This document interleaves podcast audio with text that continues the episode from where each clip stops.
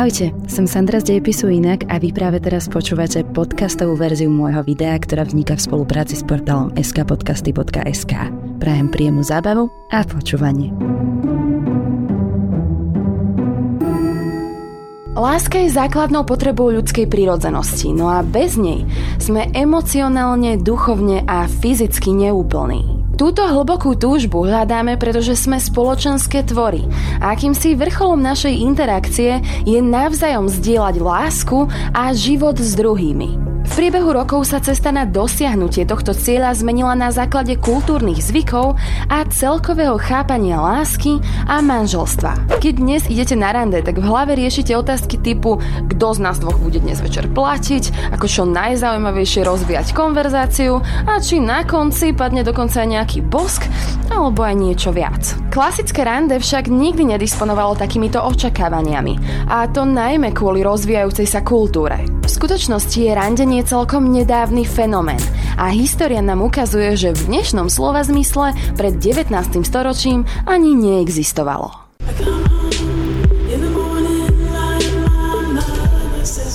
V minulosti boli vzťahy skôr len strategickými transakciami medzi rodinami, kde pocity samotného páru nemali žiaden význam. Vezmime si napríklad situáciu tudorovského princa Artura a španielskej infantky Kataríny Aragonskej. Ich rodiny podpísali zmluvu, v ktorej boli vo veku dvoch a troch rokov formálne zasnúbení. Áno, je to možno extrémny príklad, ale skvelo demonstruje to, čo bola celkom bežná prax medzi vyššími vrstvami po celom svete. Myšlienka, že by ste skončili s niekým, koho milujete a kto vás dokonca ešte aj fyzicky priťahuje, bola v tej dobe považovaná za vrcholne nezodpovednú a podivnú záležitosť. Väčšinu manželstiev naprieč celým stredovekom a novovekom usporadovali rodičia s úmyslom nájsť svojmu dieťaťu partnera, ktorý by mohol aj naďalej podporovať jeho životný štýl a fyzicky pomáhať pri udržiavaní domova. A pri vyššie postavených členoch aristokracie to bolo často aj o politických machináciách. Filozof Jean-Jacques Rousseau napísal román Julia alebo Nová Heloiza, ktorý rozpráva príbeh krásnej mladej ženy Julie z aristokratickej rodiny. Očakávalo sa od nej, že sa vydá za niekoho svojho postavenia, ale ona sa napriek všetkým pravidlám zamilovala do svojho učiteľa z rádov mešťanstva. A aj napriek tomu, že sa nemohli vziať kvôli rozdielnému sociálnemu statusu, autor stojí na strane nešťastného páru. A tak už v 18. storočí vyjadruje myšlienku, že vzťahy by mali byť založené na citoch, ktoré existujú medzi ľuďmi a nemajú nič spoločné s postavením, rodokmeňom alebo záujmami rodiny. Skutočne aj v jeho dobe ste si museli vziať toho, koho vám určili rodičia alebo váš spoločenský status. Začiatkom 19. storočia začína čoraz viac silnieť myšlienka, že páry, ktoré vznikajú z pohnutok rozumu, sú oveľa menej šťastnejšie ako tie, ktoré sa riadia inštinktom. Vzťahy by mali byť založené na sentimente. A ak si chceme nájsť niekoho na celý život, tak by nás nemalo zaujímať, či pochádza z dobrej rodiny alebo akého je povolania. Ale práve naopak, musíme v prítomnosti toho druhého zažívať ohromnú emocionálnu a fyzickú príťažlivosť. A manželstvo by mal byť jednoducho zväzok zasvetený pocitom. V tejto dobe pomaly dochádzalo k posubnému vývoju. Dohodnuté manželstva začali byť na ústupe a muži iniciovali historicky prvé randenia. V roku 1892 sa konalo predstavenie úspešnej hry s názvom Charlieho teta.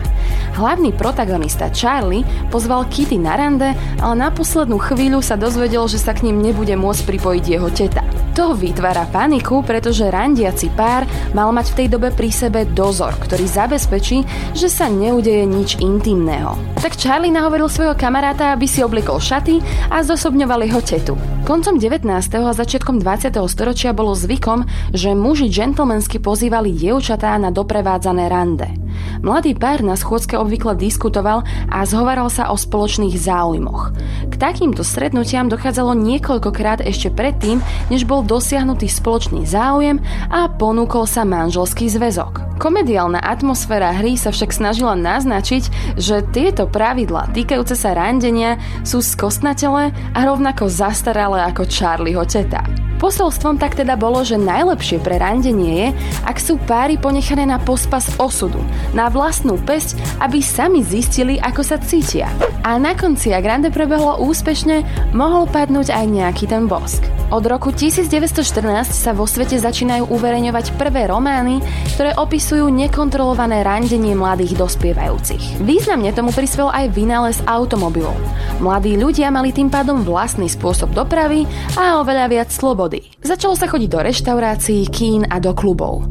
Konzumácia alkoholu a rozsiahle zmeny v dámskej, ale aj pánskej móde spôsobili, že ľudská sexualita už viac nebola tabu, ale hlavným predmetom bádania. A počas medzivojnového obdobia sa randenie dostalo od príležitostných boskov až po sex. Pokúsiť sa nájsť si partnera počas druhej svetovej vojny bolo najmä pre ženy obzvlášť zložité. Muži boli odvedení na vojnu. Ak ste aj mali šťastie, že ste nejakého zaujali, bolo potrebné, aby ste rýchlo získali nejaký prísľub, že vzťah bude po návrate pokračovať. No a najmä v Spojených štátoch ako takýto prísľub zvykli mladí muži nechávať svojim frajerkám svoje bundy alebo aj ročníkové prstenie. Po druhej svetovej vojne sa prvé randenie dialo pre nás už celkom príbuzným spôsobom. Väčšinou chlapci pozývali dievčatá na školský večierok alebo do kina a prirodzene sa očakávalo, že budú všetko platiť. A k dobrým mravom patrilo, aby svoje rande odprevadili domov včas, ktorý určil otec dievčaťa. V 60. a 70.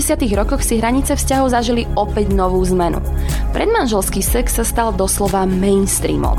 A spolu s feminizmom rastla ruka v ruke aj túžba po regulácii pôrodnosti a legálnych interrupciách. V roku 1960 sa v Amerike schválila prvá perorálna antikoncepčná pilulka a predstava, že rande môže viesť k sexu, sa stalo nielen emocionálnou, ale aj praktickou možnosťou.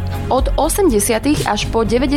roky sa termín chodíme spolu stal spoločensky akceptovateľným spôsobom, ako spolu môžu byť páry bez záväzkov. Dokonca aj televízne filmy a seriály začali propagovať takýto typ vzťahov. Táto kultúra existuje ešte aj dnes, avšak technológia pokročila a umožňuje nám, aby sme sa spoznávali ešte pred osobným stretnutím. Romantická komédia Láska cez internet s Meg Ryan a Tomom Hanksom bol celkovo prvý film, ktorý opisoval randenie cez internet.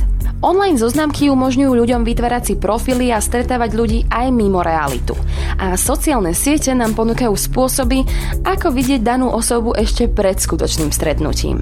Tinder, Grindr alebo aj OkCupid sa v súčasnosti stali najobľúbenejšími zoznamovacími aplikáciami. A len tak pre zaujímavosť, moje prvé rande s mojim partnerom sa odohralo v počítačovej hre World of Warcraft. Tam sme sa vlastne aj prvýkrát spoznali a stretovali sme sa pravidelne v Goldshire alebo aj v Dragonblighte na takej obrovskej veži a vypisovali sme si tam po večeroch hodiny.